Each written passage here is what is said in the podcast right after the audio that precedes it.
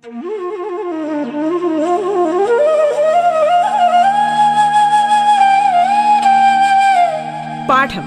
കേട്ടു പഠിക്കാൻ റേഡിയോ കേരളയിലൂടെ.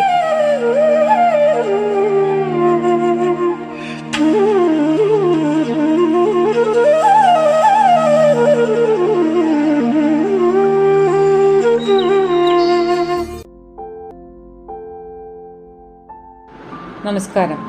സംസ്ഥാന സർക്കാരിന്റെ ഓൺലൈൻ റേഡിയോ സംരംഭമായ റേഡിയോ കേരളയുടെ പാഠത്തിലേക്ക് ഏവർക്കും ഹൃദ്യമായ സ്വാഗതം. ഞാൻ Shanthi G P. Pathanapuram Mount Tabor Girls ഹൈസ്കൂളിലെ മലയാളം അധ്യാപികയാണ്. ഇന്ന് നമുക്ക് വായനയെക്കുറിച്ച് ഒന്ന് ചിന്തിക്കാം. വായനയെക്കുറിച്ച് നമ്മൾ ധാരാളം കേട്ടിട്ടുള്ള ഒരു വാചകം കുഞ്ഞുണ്ണി മാഷിന്റെതാണ് വായിച്ചാലും വളരും വായിച്ചില്ലെങ്കിലും വളരും. വായിച്ചു വളർന്നാൽ വിളയും. വായിക്കാതെ വളർന്നാൽ വളയും. അദ്ദേഹത്തിന് തന്നെ മറ്റൊരു വാചകം നോക്കൂ. പുസ്തകത്തിന് പുസ്തകം എന്ന് പറയുമായിരുന്നു. പുസ്തകം എന്ന വാക്ക് എനിക്കിഷ്ടമാണ്. പുത്തൻ കാര്യങ്ങൾ അകത്തുള്ളതാണ് പുസ്തകം അദ്ദേഹം തന്നെ പറഞ്ഞിട്ടുള്ള മറ്റൊന്ന് നോക്കൂ. എല്ലാവരും എന്നും വായിക്കേണ്ട രണ്ട് പുസ്തകമുണ്ട്. അവനവനാണ് ഒന്നത്തേത്. ചുറ്റുമുള്ള പ്രകൃതിയാണ് രണ്ടാമത്തേത്. ഇനി A P J Abdul Kalam എന്താണ് പറഞ്ഞിരിക്കുന്നത് നോക്കൂ. ദിവസവും വായനയ്ക്കായി ഒരു മണിക്കൂർ മാറ്റിവെക്കൂ അത് നിങ്ങളെ അറിവിന്റെ കേന്ദ്രമാക്കി ഏതാനും നാളുകൾക്കുള്ളിൽ തന്നെ പരിണമിപ്പിക്കും.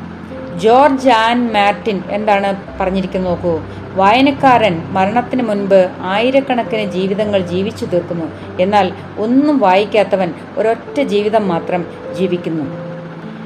ക്രിസ്റ്റഫർ മോളി പറഞ്ഞിരിക്കുന്നത് ഇങ്ങനെയാണ്. പുസ്തകങ്ങളില്ലാത്ത മുറി ആത്മാവില്ലാത്ത ശരീരം പോലെയാണ് മാർക്ക് ടോയിൻ പറഞ്ഞിരിക്കുന്നത് ആരോഗ്യത്തെ പറ്റിയുള്ള പുസ്തകങ്ങൾ വായിക്കുന്നത് സൂക്ഷിച്ചു വേണം. ഒരച്ചടി പിശക് മൂലം മരണം പോലും സംഭവിച്ചേക്കാം എന്നാണ്. ഇങ്ങനെ പുസ്തകത്തെക്കുറിച്ചും വായനയെക്കുറിച്ചും എല്ലാ ഭാഷയിലും ലോകത്തെമ്പാടും ചിന്തകന്മാർ ധാരാളം അഭിപ്രായങ്ങൾ പറഞ്ഞിട്ടുണ്ട്. നിങ്ങളും ഈ പ്രായത്തിനിടയിൽ ധാരാളം പുസ്തകങ്ങൾ വായിച്ചിട്ടുണ്ടാവും അല്ലേ? അതിൽ ചിലത് നിങ്ങളെ വളരെയധികം സ്വാധീനിച്ചിട്ടുമുണ്ടാകാം. ഒരു മലയാളം അധ്യാപിക എന്ന നിലയിൽ ഞാനും ധാരാളം പുസ്തകങ്ങൾ വായിച്ചിട്ടുണ്ട്. എന്നാൽ എന്നെ ഏറ്റവും അധികം സ്വാധീനിച്ച പുസ്തകം ഏത് എന്ന് ചോദിച്ചാൽ ഞാൻ യാതൊരു സംശയവുമില്ലാതെ പറയുന്ന ഒരു പേരുണ്ട്. വിരലറ്റ ഒരു യുവ ഐ എ എസുകാരന്റെ ജീവിതമാണ് ആ കൃതിയിൽ ആവിഷ്കരിച്ചിരിക്കുന്നത്. എഴുത്തുകാരനായ Muhammad Ali Shihab I A S അദ്ദേഹത്തിന്റെ ആത്മകഥയാണ് വിരലറ്റം ആ പുസ്തകത്തിന്റെ ആമുഖത്തിൽ ആമുഖകാരനായ എൻ എസ് മാധവൻ ഇങ്ങനെ പറയുന്നു. എന്തുകൊണ്ട് ഞാൻ വിരലറ്റം ഏതാണ്ട് ഒറ്റയിരുപ്പിന് വായിച്ചു? അതിന് കാരണം അത്രയ്ക്ക് അപൂർവമാണ് ഇതിൽ പരാമർശമായ ഇച്ഛയുടെ പരമമായ വിജയം. ഷിഹാബിന്റെ കഥയുടെ പൊരുൾ. പതിനൊന്നാം വയസ്സിലാണ് ഷിഹാബ് പിതാവ് മരിച്ചതിനെ തുടർന്ന് അനാഥാലയത്തിൽ എത്തുന്നത്. അതിനുശേഷം ഇരുപത്തിയൊന്ന് വയസ്സുവരെ അദ്ദേഹം യത്തീംഖാനയിൽ തുടർന്നു. അവിടെ നിന്ന് വിദ്യാഭ്യാസവും ജീവന കൗശലങ്ങളും സ്വന്തമാക്കി. കല്ലുവെട്ടുകാരനായിട്ടായിരുന്നു ആദ്യത്തെ പണി. പിന്നെ മാവൂർ ഗോളിയാർ റയോൺസിൽ കരാർ പണിയിൽ കൂലിവേല തുടർന്ന് പ്യൂണായും ഗുമസ്തനായും അധ്യാപകനായും പല പല ജോലികൾ. അതിനിടയിൽ ബിരുദവും നേടി. പിന്നെ ഇന്ത്യയിലെ ഏറ്റവും ദുഷ്കരമായ പരീക്ഷ എന്ന് കരുതുന്ന സിവിൽ സർവീസ് പരീക്ഷ എഴുതി ജയിച്ചു. ഇപ്പോൾ നാഗാലാൻഡ് കേഡറിൽ അദ്ദേഹം ജോലി ചെയ്യുന്നു. നാഗാലാൻഡ് ഊർജ വകുപ്പിലെ സെക്രട്ടറിയാണ് അദ്ദേഹം. ഓരോ ജീവിത സാഹചര്യത്തിലും നേരിടേണ്ടി വന്ന ദുർഘടങ്ങളെ എങ്ങനെ ആശയോടും പ്രസന്നതയോടും ഇച്ഛാശക്തിയോടും നേരിട്ടു എന്നതിന്റെ കഥനമാണ് ഈ പുസ്തകത്തിന്റെ അന്തർധാര. ഇത് ജീവിതം വെട്ടിപ്പിടിച്ചവന്റെ കഥയല്ല ജീവിതം ജീവിച്ചുകൊണ്ട് നേരിടുന്നവന്റെ കഥയാണ് എന്നാണ് എന്നെ പറഞ്ഞിരിക്കുന്നത്. ലക്ഷക്കണക്കിന് രൂപ കോച്ചിംഗ് ക്ലാസുകൾക്കായി ചെലവഴിച്ച് സമൂഹത്തിലെ മധ്യവർഗത്തിനും അതിനു മുകളിൽ ഉള്ളവർക്കും വേണ്ടി ബോധപൂർവമല്ലെങ്കിലും വർഗപരമായ ചായവുള്ള സിവിൽ സർവീസ് പരീക്ഷ സ്വപ്നം കാണുവാനുള്ള ധൈര്യം. ചുറ്റുപാടുകൾ എത്ര വിപരീതമായാലും അത് നേടിയെടുക്കാനുള്ള പോംവഴികൾ കണ്ടെത്തുക. ഇതെല്ലാം എല്ലാവർക്കും സാധ്യമാണ് എന്ന് ഈ ആത്മകഥ ധ്വനിപ്പിക്കുന്നു. അതായത് ഇത് ഒരു സാർവലൗകികമായ കഥയാണ്. വേണമെങ്കിൽ ആർക്കും എഴുതാമെന്ന് സവിനയം ഷിഹാബ് ഈ പുസ്തകത്തിലൂടെ പറഞ്ഞിരിക്കുന്നു. അതുകൊണ്ട് തന്നെ നിങ്ങളെല്ലാവരും ഈ പുസ്തകം വായിക്കണം എന്നാണ് എൻ എസ് മാധവനെ പോലെ എനിക്കും നിങ്ങളോട് പറയാനുള്ളത്. ഉറച്ച ആത്മവിശ്വാസവും ധീരമായ ചുവടുവയ്പും കഠിനാധ്വാനവും സമം ചേർന്നാൽ ഏത് ദുർഘടമായ ഇരുട്ടത്തും വെളിച്ചം തെളിയിക്കാം എന്ന് ജീവിതം കൊണ്ട് അടയാളപ്പെടുത്തുകയാണ് അനാഥശാലയിൽ നിന്ന് ഐ എ എസിന്റെ ഉയരങ്ങളിലേക്ക് നടന്നുപോയ മുഹമ്മദ് അലി ഷിഹാബിന്റെ വിരലറ്റം എന്ന കൃതി. നാഗാലാൻഡിലെ കിഫ്ര ജില്ലയിലെ കളക്ടറായിരുന്നു അദ്ദേഹം ആദ്യം. ഇപ്പോൾ അദ്ദേഹം നാഗാലാൻഡ് ഊർജ വകുപ്പിൽ സെക്രട്ടറിയായി ജോലി നോക്കുന്നു. നിശ്ചയദാർഢ്യം കൊണ്ട് ഐ എ എസ് പദവിയിലേക്കുള്ള തേരോട്ടം വിസ്മയത്തോടെ മാത്രമേ നമുക്ക് നോക്കിക്കാണുവാനാവുകയുള്ളൂ. നാട്ടുമണമാണ് മുഹമ്മദ് അലി ഷിഹാബിന്റെ വിരലറ്റത്തിൽ പ്രതിഫലിക്കുന്നത്. പറയുവാൻ പൊലിമയില്ലാത്ത ബാല്യത്തിന്റെ നൊമ്പരപ്പാടുകളിലൂടെയാണ് പുസ്തകത്തിന്റെ താളുകൾ മറിയുന്നത്. സാമൂഹികവും വൈജ്ഞാനികവുമായി ഉയർന്ന ഒരു പദവി വഹിക്കുന്ന ഗ്രന്ഥകാരൻ തന്റെ ആത്മകഥ അത്ഭുതകരമായാണ് വിവരിച്ചിട്ടുള്ളത്. ഗ്രാമീണമായ നിഷ്കളങ്കത മുറ്റി നിൽക്കുന്ന ബാല്യം മുതൽ ജീവിത വിജയം നേടി ഐ എ എസ് പദവിയിൽ എത്തും വരെയുള്ള ഇന്നലകളെ അദ്ദേഹം മനോഹരമായി ആവിഷ്കരിച്ചിരിക്കുന്നു. അക്ഷരവും ആശയവും ഒരുപോലെ ആകർഷകമാണ്. സർവീസ് സ്റ്റോറി എഴുതുവാനോ ആത്മകഥ എഴുതുവാനോ പ്രായമാവാത്ത ഗ്രന്ഥകാരന്റെ ഓർമ്മകളുടെ അനുഭൂതി തന്നെയാണ് ഈ പുസ്തകത്തെ വേറിട്ട് നിർത്തുന്നതും. മലപ്പുറം ജില്ലയിലെ വാഴക്കോട് പഞ്ചായത്തിലെ ഇടവണ്ണപ്പാറ കോറോത്ത് അലിയുടെയും ഫാത്തിമയുടെയും അഞ്ചു മക്കളിൽ മൂന്നാമനായി ആയിരത്തി തൊള്ളായിരത്തി എൺപത് മാർച്ച് പതിനഞ്ചിന് ജനിച്ച മുഹമ്മദ് അലി ഷിഹാബ് കുട്ടിക്കാലത്ത് മഹാവികൃതിയും കുസൃതിയുമായിരുന്നു. സ്കൂളിൽ പോകാൻ മടിയനായ ഷിഹാബിനെ പലപ്പോഴും മൂത്ത ജ്യേഷ്ഠൻ അബ്ദുൽ ഗഫൂറും പിതാവും ചേർന്ന് നിർബന്ധിച്ചാണ് സ്കൂളിൽ കൊണ്ടുവിടാറുള്ളത്. തോട്ടിലെ മീൻ പിടിച്ചും ഫുട്ബോൾ കളിച്ചും നടക്കുന്ന മദ്രസയിൽ പോകാൻ പോലും മടിയുള്ള ഈ പറഞ്ഞാൽ അനുസരിക്കാത്ത ഈ പയ്യനാണ് ഇന്ന് നാഗാലാൻഡിലെ ഊർജ വകുപ്പിലെ സെക്രട്ടറിയായി ജോലി നോക്കുന്ന ആ ഐ എസുകാരൻ. ചെറുപ്രായത്തിൽ തന്നെ പിതാവിനെ നഷ്ടമായ ഷിഹാബ് പിതാവിനെ വായിച്ചി എന്നാണ് പുസ്തകത്തിൽ ഉടനീളം വിളിക്കുന്നത്. ആ പുസ്തകം അദ്ദേഹം തന്റെ പിതാവ് വായിച്ചിക്കും മാതാവിനുമാണ് സമർപ്പിച്ചിരിക്കുന്നത്. വായന ആരംഭിക്കുന്നത് വായിച്ചി എന്ന പിതാവിന്റെ വിയോഗത്തിൽ നിന്നാണ്. ചെറുപ്രായത്തിൽ തന്നെ പിതാവിനെ നഷ്ടമായ മുഹമ്മദ് അലി ഷിഹാബിന് യത്തീംഖാന അന്തേവാസിയായി മാറുമ്പോൾ പതിനൊന്ന് വയസ്സാണ്. ഖബറടക്കം കഴിഞ്ഞ് വീട്ടിലേക്ക് നടക്കുന്നത് മുതൽ വായിച്ചീമൊത്തുള്ള ബാല്യത്തിന്റെ ഓർമ്മകളാണ് പുസ്തകത്തിൽ നിറയുന്നത്. ഒരു അനാഥ ബാലന് ഓർത്തു വയ്ക്കുവാൻ ഏറ്റവും സുഖമുള്ള കാലം ഇത്തരം വേളകൾ തന്നെയാണ് എന്ന് പുസ്തകത്തിലെ ഓരോ വരികളും നമ്മോട് പറയുന്നു. എടവണ്ണപ്പാറ ഗ്രാമത്തിൽ പെട്ടിക്കട കച്ചവടക്കാരനായിരുന്നു പിതാവ്. ഗ്രാമീണ ജീവിതത്തിന്റെ സ്നേഹ സമ്പർക്കങ്ങൾ അറിഞ്ഞ് മുഹമ്മദ് അലി വളർന്നു തുടങ്ങുന്നതും അവിടെ നിന്നാണ്. വീട്ടിൽ നിന്ന് പുറത്തേക്കുള്ള ഓരോ നാട്ടുവഴിയിലൂടെയും ഷിഹാബ് വായിച്ചയുടെ വിരലറ്റം പിടിച്ചും പലപ്പോഴും അവരുടെ കണ്ണ് വെട്ടിച്ചും കടന്നുപോകുന്നു അങ്കനവാടിയും പ്രാഥമിക വിദ്യാലയവും കുളിക്കടവും കളിമൈതാനവും പാടവരമ്പുമെല്ലാം ഷിഹാബ് ഓർത്തെടുക്കുന്നു. വായിച്ചിയുമൊത്തുള്ള മധുരമൂറിയ ഓർമ്മകൾക്ക് ശേഷം അനാഥത്വത്തിന്റെ വേദന നിറഞ്ഞ യത്തീംഖാന ജീവിതത്തിന്റെ അനുഭവങ്ങളിലേക്കാണ് വായന മറിയുന്നത്. ജീവിതം ഗതിമാറി ഒഴുകുന്നതിന്റെ ഓരോ ചുഴികളെയും പുസ്തകം പറഞ്ഞു വച്ചിരിക്കുന്നു. വിട്ടുപോയ വായിച്ചിയുടെ വിരലറ്റത്തു നിന്ന് ഉമ്മയിൽ നിന്ന് പറിച്ചെടുത്തു കൊണ്ടുപോയ ബാല്യത്തെ പതുക്കെയാണെങ്കിലും യാഥാർത്ഥ്യബോധം കൊണ്ട് ഗ്രന്ഥകാരൻ മുറിച്ചു കടക്കുന്നു. പരന്ന വായനയും അന്വേഷണ തൃഷ്ണയും വളർത്തിയ പി എസ് സി പരീക്ഷക്കാലത്താണ് ഇദ്ദേഹത്തിൽ സിവിൽ സർവീസ് മോഹം മുട്ടിടുന്നത്. ആ ലക്ഷ്യത്തിലേക്ക് നടന്നെടുത്ത ഗ്രന്ഥകാരന്റെ ഓരോ വരിയിലും അസാധാരണമായ ഇച്ഛാശക്തി നമുക്ക് അനുഭവിച്ചറിയാൻ സാധിക്കും. സ്ഥിരോത്സാഹവും കഠിന പ്രയത്നങ്ങളും ഉണ്ടായാൽ എത്തിപ്പിടിക്കുവാൻ കഴിയാത്ത മേഖലകൾ ഇല്ല എന്ന സന്ദേശമാണ് വിരലറ്റം പകർന്നു തരുന്നത്. ഐ എ എസുകാരുടെ ജീവിതം പറച്ചിൽ മലയാളത്തിന് പുതുമയുള്ള കാര്യമല്ല. ജീവിത സായാഹ്നത്തിൽ ഓർത്തെഴുതിയ സർവീസ് സ്റ്റോറികളാണ് ഇതിൽ കൂടുതലും. സ്വന്തം ഗ്രാമത്തെയും പഠിച്ചുയർന്ന കാലത്തെയുമല്ല ഔദ്യോഗിക നിർവഹണങ്ങളുടെ ചുവപ്പ് നാടകളുടെ വിരസതയാണ് അത്തരം പുസ്തകങ്ങളിൽ എന്ന് പറയാതെ വയ്യ.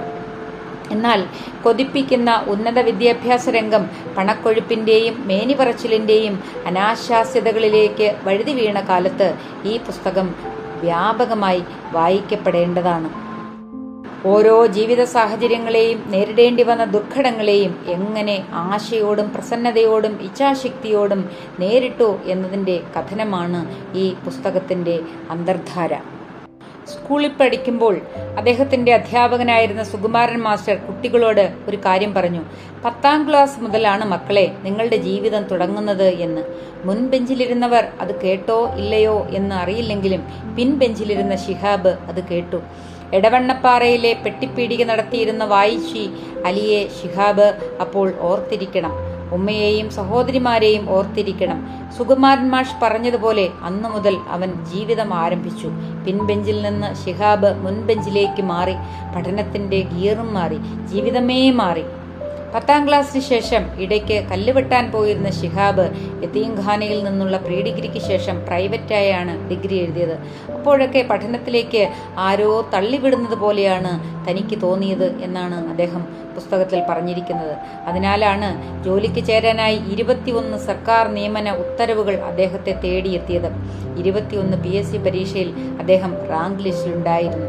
അവിടെയും നിർത്താത്ത പഠനത്തിന്റെ കഥയാണ് ഷിഹാബ് തന്റെ പുസ്തകത്തിലൂടെ വരച്ചിടുന്നത്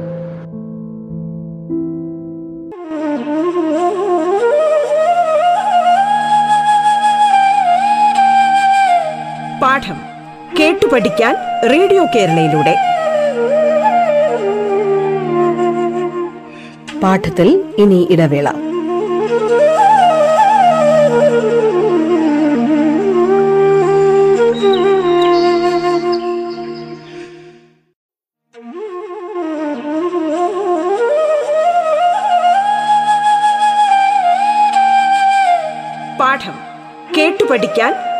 കേരളയിലൂടെ. തുടർന്ന് കേൾക്കാം പാഠം.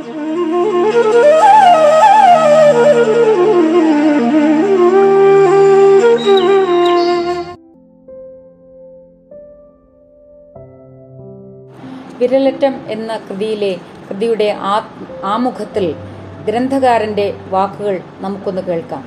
പതിനൊന്നാം വയസ്സിലാണ് ഞാൻ യത്തീംഖാനയിൽ എത്തുന്നത്. ഒപ്പവും എനിക്ക് മുമ്പും പിൻപുമെത്തിയ അനാഥരായ കുട്ടികളുടെ കൂടെയായിരുന്നു പിന്നീടുള്ള പത്തു വർഷക്കാലം ചെലവഴിച്ചത്. വായിച്ചി ഉമ്മ സഹോദരങ്ങൾ കൂട്ടുകാർ ബന്ധുക്കൾ തുടങ്ങിയവരെ മാത്രം പരിചിതമായിരുന്ന ബാല്യം അതിരുവിട്ട വികൃതി നിറഞ്ഞതായിരുന്നു. അതുകൊണ്ട് തന്നെ അനാഥാലയത്തിൽ എത്തുന്നതുവരെയുള്ള കാലം സംഭവബഹുലമായിരുന്നു. വായിച്ചയുടെ വിയോഗം ഞങ്ങളുടെ ജീവിതത്തിൽ വഴിത്തിരിവ് സൃഷ്ടിച്ചു. ആഹാരത്തിന് ഞെരുക്കമില്ലായിരുന്നു എങ്കിലും ശുഷ്കമായ ജീവിത സാഹചര്യമാണ് അന്ന് വീട്ടിലുണ്ടായിരുന്നത്. കുടുംബത്തിന്റെ ഏക വരുമാന സ്രോതസ് അങ്ങാടിയിലെ പെട്ടിപ്പീടികയായിരുന്നു. വീട്ടിൽ ഒതുങ്ങി കഴിഞ്ഞിരുന്ന ഉമ്മയെയും കൊച്ചുമക്കളെയും പോറ്റാനുള്ള ഉത്തരവാദിത്വം പൂർണമായും വായിച്ചയുടെ ചുമലിലായിരുന്നു. ജീവിതയാത്രയിലെ ഗതിവിഗതികൾ അനിശ്ചിതമായിരുന്നു. നാട്ടിൻപുറ അന്തരീക്ഷത്തിൽ ലയിച്ചു ചേർന്നാണ് ശിഷ്യത്വവും ബാല്യത്തിൻ അന്ത അർത്ഥഭാഗവും പിന്നിട്ടത്. തടായിയും നാട്ടുവഴികളും ചോലയും കുളവും വെള്ളക്കെട്ടും മാത്രമല്ല തൊടിയിലെ വലിയ പ്ലാവും കൊടപ്പനയും പുളിയും പറങ്കിമാവും ശൈശവത്തോട് ചേർന്ന് നിന്നു. പൂർണമായും താല്പര്യരഹിതനായി സഹോദരിമാരോടൊപ്പം അനാഥാലയത്തിൽ എത്തിയ ഞാൻ പഠനത്തോടുള്ള വൈമുഖ്യം അവിടെയും തുടർന്നു. ഇഷ്ടത്തോടെ അല്ലെങ്കിലും ചെന്നു ചേർന്നിടങ്ങളിൽ ഇഴുകിച്ചേരാനുള്ള ചതുരത എന്നിലുണ്ട്. അനാഥശാലയുടെ മതിൽക്കെട്ടിനുള്ളിൽ സ്വന്തമായി ഒരിടം അടയാളപ്പെടുത്തുവാൻ വൈകിയെങ്കിലും ഒടുവിൽ അതിൽ ജയം കണ്ടു. കൗമാരത്തുടിപ്പുകൾ ശുദ്ധീകരിച്ച ഇരവഞ്ഞിപ്പുഴയും ആമോദം വിയർത്തൊഴുകിയ പുൽമൈതാനവും നെല്ലിമരക്കുന്നും മടുപ്പുകളിൽ നിന്നും മോചിപ്പിച്ചു. അനാഥാലയത്തോട് വിട പറഞ്ഞ് വീട്ടിൽ തിരിച്ചെത്തിയ എന്നിൽ ഇക്കാലയളവിലുണ്ടായ സാമൂഹിക മാറ്റം ഞെട്ടലുണ്ടാക്കി. ഈ നടുക്കം ജീവിതത്തിന് പുതുവഴി തുറക്കാനാണ് എന്നെ പ്രേരിപ്പിച്ചത്. ജീവിതായോധനത്തിന് മറ്റൊരു അനാഥ മന്ദിരത്തിൽ ശരണം പ്രാപിക്കേണ്ടി വന്ന എനിക്ക് അവിടെ ഭൂതകാലം പുനരവതരിക്കപ്പെടുന്നതായാണ് അനുഭവപ്പെട്ടത്. അവിദഗ്ധ തൊഴിലാളിയായും അധോതല ഗുമസ്തനായും പ്രാഥമിക അധ്യാപകനായും ജോലി ചെയ്യുമ്പോഴും അതുവരെ സ്വാംശീകരിച്ച ജൈവാംശം കൈവിട്ടുപോയില്ല. പരപ്രേരണയും സ്വാനുഭവങ്ങളുമാണ് ജീവി സിവിൽ സർവീസ് എന്ന ലക്ഷ്യത്തിലേക്ക് മനസ്സിനെ നയിച്ചത്. പരിശീലനകാലം ജീവിതവീതിയിലെ സങ്കീർണ ഘട്ടം കൂടിയായിരുന്നു. അവിദിതമായ ലോകമാണ് അവിടെ എനിക്ക് മുന്നിൽ വിവസ്ത്രമാക്കപ്പെട്ടത്. ഒരസാധാരണ സൗഭാഗ്യമായി സിവിൽ സർവീസ് പ്രവേശനത്തെ വിലയിരുത്തിയവർ ധാരാളമുണ്ടായിരുന്നു എന്നാൽ അനാഥത്വത്തെ പരാഭവിപ്പിക്കുന്നതിനുള്ള യത്നത്തിനിടെ കൈവന്ന ജീവിതാഭിമുഖ്യമായിരുന്നു എന്റെ മുതൽക്കൂട്ട്. സിവിൽ സർവീസിൽ ശുഭഫലം കൈവരിച്ചതോടെ പിന്നിട്ട വഴികളിലൂടെ ഓർമ്മകൾ നിരന്തരം സഞ്ചരിച്ചുകൊണ്ടിരുന്നു. വീടും അങ്ങാടിയും അനാഥാലയവും തൊഴിലിടങ്ങളും ഇഴചേർന്ന യാഥാർത്ഥ്യം. സമജീവിതം വിധിക്കപ്പെട്ടവർക്ക് മാർഗദർശമാകുമോ എന്ന ചിന്തകൾക്കിടയിലാണ് അനുമോദന ചടങ്ങുകളിൽ പങ്കെടുക്കേണ്ടി വന്നത്. അനാഥ സ്വീകരണയോഗത്തിൽ സ്വീകരണ യോഗത്തിൽ മുൻബെഞ്ചിൽ ഇരിപ്പിടം കിട്ടിയ നവാഗതരായ ഹാജരയും ഫാത്തിമയും ഐ എ എസ് ആണ് ലക്ഷ്യം എന്ന് അവ്യക്തമായി ഉരുവിട്ടത് എന്റെ അന്തരംഗത്തെ ആഴത്തിൽ സ്പർശിച്ചു. സർക്കാർ സാമൂഹിക നീതി സമുച്ചയത്തിലെ ഭവനങ്ങളിൽ കഴിയുന്ന കുട്ടികളിൽ പരീക്ഷയിൽ മികച്ച വിജയം നേടിയവർക്കുള്ള പുരസ്കാര സമർപ്പണ വേദിയിൽ പങ്കുവയ്ക്കപ്പെട്ട ആത്മവിശ്വാസം ഓർമ്മക്കുറിപ്പുകളുടെ പിറവിക്ക് കാരണമാണ്. അപരിചിത വഴികളിൽ കാലിടറി തിരസ്കരണത്തിന് വിധേയരായവരുടെ ഹൃദയത്തിൽ പ്രത്യാശയുടെ നാളം തെളിയിക്കുവാൻ എന്റെ അനുഭവങ്ങൾ ഉപകരിക്കും എന്ന് തിരിച്ചറിഞ്ഞ് പുസ്തക നിർമ്മിതിക്ക് ഹേതുവായി. സർക്കാർ സേവനത്തിൽ നിന്ന് വിരമിച്ചതിന് ശേഷമോ ജീവിത സായാഹ്നത്തിലോ തയ്യാറാക്കേണ്ട കഥാകഥനമല്ല കഥാകഥനത്തിന് പകരമല്ല നേരത്തെയുള്ള എന്റെ ഈ ഉദ്യമം. ഇതൊരു ആത്മകഥയല്ല. ഹൃദയത്തോട് ചേർത്ത് വെച്ച അനുഭവങ്ങളെ തൽഭാവം ചോർന്നു പോവാതെ മുദ്രണം ചെയ്യാനുള്ള ശ്രമമാണ്. ദൈവത്തിന്റെ അനന്തമായ കാരുണ്യത്തിന്റെ സാക്ഷ്യമാണ് അതിജീവനം. സമാന സാഹചര്യത്തിൽ ജീവിച്ചവരുടെ ഒരു പ്രതിനിധിയായി ഞാൻ എന്നെ സങ്കല്പിച്ചു അനാഥത്വം അനുഭവിക്കുന്നവർക്കും ഇനിയും ഇവിടെ എത്താൻ വിധിക്കപ്പെടുന്നവർക്കും ഒരു ഉത്തേജനം സാധ്യമാണോ എന്ന അന്വേഷണവും രചനയ്ക്ക് നിദാനമാണ്. ജീവിച്ച പ്രദേശം സമൂഹം വീട് എന്നിവയോടൊപ്പം ഇവിടെ ഞാനൊരു കഥാപാത്രം മാത്രമാണ്. ചേരുവകളുടെ അഭാവത്തിലും മുന്നോട്ട് നീങ്ങുന്ന കഥ എക്കാലത്തേതുമാണ്. അപഹരിക്കപ്പെട്ട ബാല്യവും സഹനവും അപൂർവവും ഒറ്റപ്പെട്ടതുമാണെന്ന അവകാശവാദം എനിക്കില്ല. അനുകരണീയ മാതൃകയാണ് ഇത് എന്ന അഭിപ്രായവും മുന്നോട്ട് വയ്ക്കുന്നില്ല. അകപ്പെട്ട സാഹചര്യങ്ങളിൽ എന്തു ചെയ്യാൻ ആവും എന്നാണ് ഞാൻ ചിന്തിച്ചിരുന്നത്. പ്രക്ഷുബ്ധമായ പാരാവാരം വിദഗ്ധനായ കപ്പിത്താനെ സൃഷ്ടിക്കും എന്ന് തിരിച്ചറിഞ്ഞ ഞാൻ ജീവിത സമുദ്രത്തിലെ വെല്ലുവിളികൾ മറികടക്കുന്നതിലൂടെ ലക്ഷ്യത്തിൽ എത്തുമെന്ന് അനുഭവങ്ങളിൽ നിന്നാണ് മനസ്സിലാക്കിയത്. ബാല്യദശയിലെ ദുരിതപൂർണമായ അനുഭവങ്ങൾ പിന്നിടുന്നതിലൂടെ നേടിയ മനസ്സുറപ്പ് മുന്നോട്ടുള്ള യാത്രയിൽ എനിക്ക് ധൈര്യം പകർന്നു. വായിച്ച് അവസാനമായി എന്റെ കൈവെള്ളയിൽ വെച്ചു തന്ന മധുരനാരങ്ങയും അനാഥാലയത്തിലെ താമസ സ്ഥ- സ്ഥലത്തിന് പുറത്തെ പള്ളിക്കുടലുകളിൽ ദർശിച്ച തിളക്കവും വഴികളിൽ താണ്ടാൻ സഹായിച്ചിട്ടുണ്ട്. രാത്രി നിസ്കാരത്തിനുള്ള നടത്തത്തിൽ കൂരിരുട്ടത്ത് നേരിയ വെളിച്ചം പകർന്ന റാന്തൽ വിളക്കിലെ നാളവും രോഗബാധിതനായി ചുരുണ്ടുകിടന്ന അനാഥാലയത്തിലെ ചികിത്സാമുറിയും എന്റെ സ്മരണയെ ബലപ്പെടുത്തിയിട്ടുണ്ട്. അറിവാണ് ധനം എന്ന് കരുതിയ വായിച്ചിയും എന്റെ ഉയർച്ചയ്ക്കായി തപസ്സിരുന്ന ഉമ്മയും എഴുത്തിനുള്ള പ്രചോദനങ്ങളാണ്. പുൽച്ചാടിയും പുൽനാമ്പും എന്റെ ബന്ധുക്കളും ഗുരുകാരണവന്മാരും കാരണവന്മാരും ഇളം പ്രായത്തിൽ തണലൊരുക്കിയ സഹോദരങ്ങളും അനാഥാലയവും കൂട്ടുകാരും നൽകിയ തുണയാണ് പ്രവർത്തനം നിലയ്ക്കാത്ത ഘടികാരം കണക്കെ എന്നെ കർമ്മനിരതനാക്കിയത്. അസാധ്യമായതൊന്നും ജീവിതത്തിൽ ഇല്ല എന്നാണ് എന്റെ പക്ഷം. വിജയത്തിനാധാരം കഠിനമായ പരിശ്രമം അല്ലാതെ മറ്റൊന്നുമല്ല. രചനാവേളയിൽ എന്റെ മുന്നിൽ നിറഞ്ഞു നിന്നത് അനാഥ ബാല്യങ്ങളാണ്. ദിശാബോധം കൈമോശം വന്ന കേവല മനുഷ്യരെ മുന്നിൽ കണ്ടാണ് വാക്കുകളും വാചകവും നിർമ്മിക്കുവാൻ ശ്രമിച്ചത്. ശബ്ദം നിർത്തുപോയവരോട് ഭാഷണത്തിനുള്ള ഒരു എളിയ ശ്രമം. പ്രിയപ്പെട്ട കുഞ്ഞുങ്ങളെ നിങ്ങൾ തീർച്ചയായും ഈ പുസ്തകം സ്വന്തമാക്കണം. ഇത് വായിക്കണം. ഇതിലെ ഓരോ താളുകളും നിങ്ങളോട് നിശബ്ദം പറയും. നിനക്കും സാധിക്കും. എന്തും സാധിക്കും. നീ നല്ല സ്വപ്നങ്ങൾ കാണൂ. എന്നിട്ട് അതിനുവേണ്ടി കഠിനമായി പരിശ്രമിക്കൂ.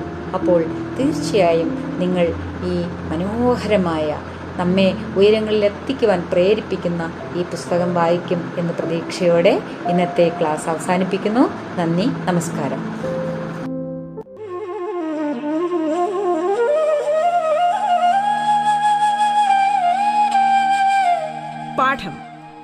പഠിക്കാൻ റേഡിയോ കേരളയിലൂടെ. പാഠത്തിന്റെ ഇന്നത്തെ അധ്യായം പൂർണമാകുന്നു. ഇനി അടുത്ത ദിവസം കേൾക്കാം. നമസ്കാരം.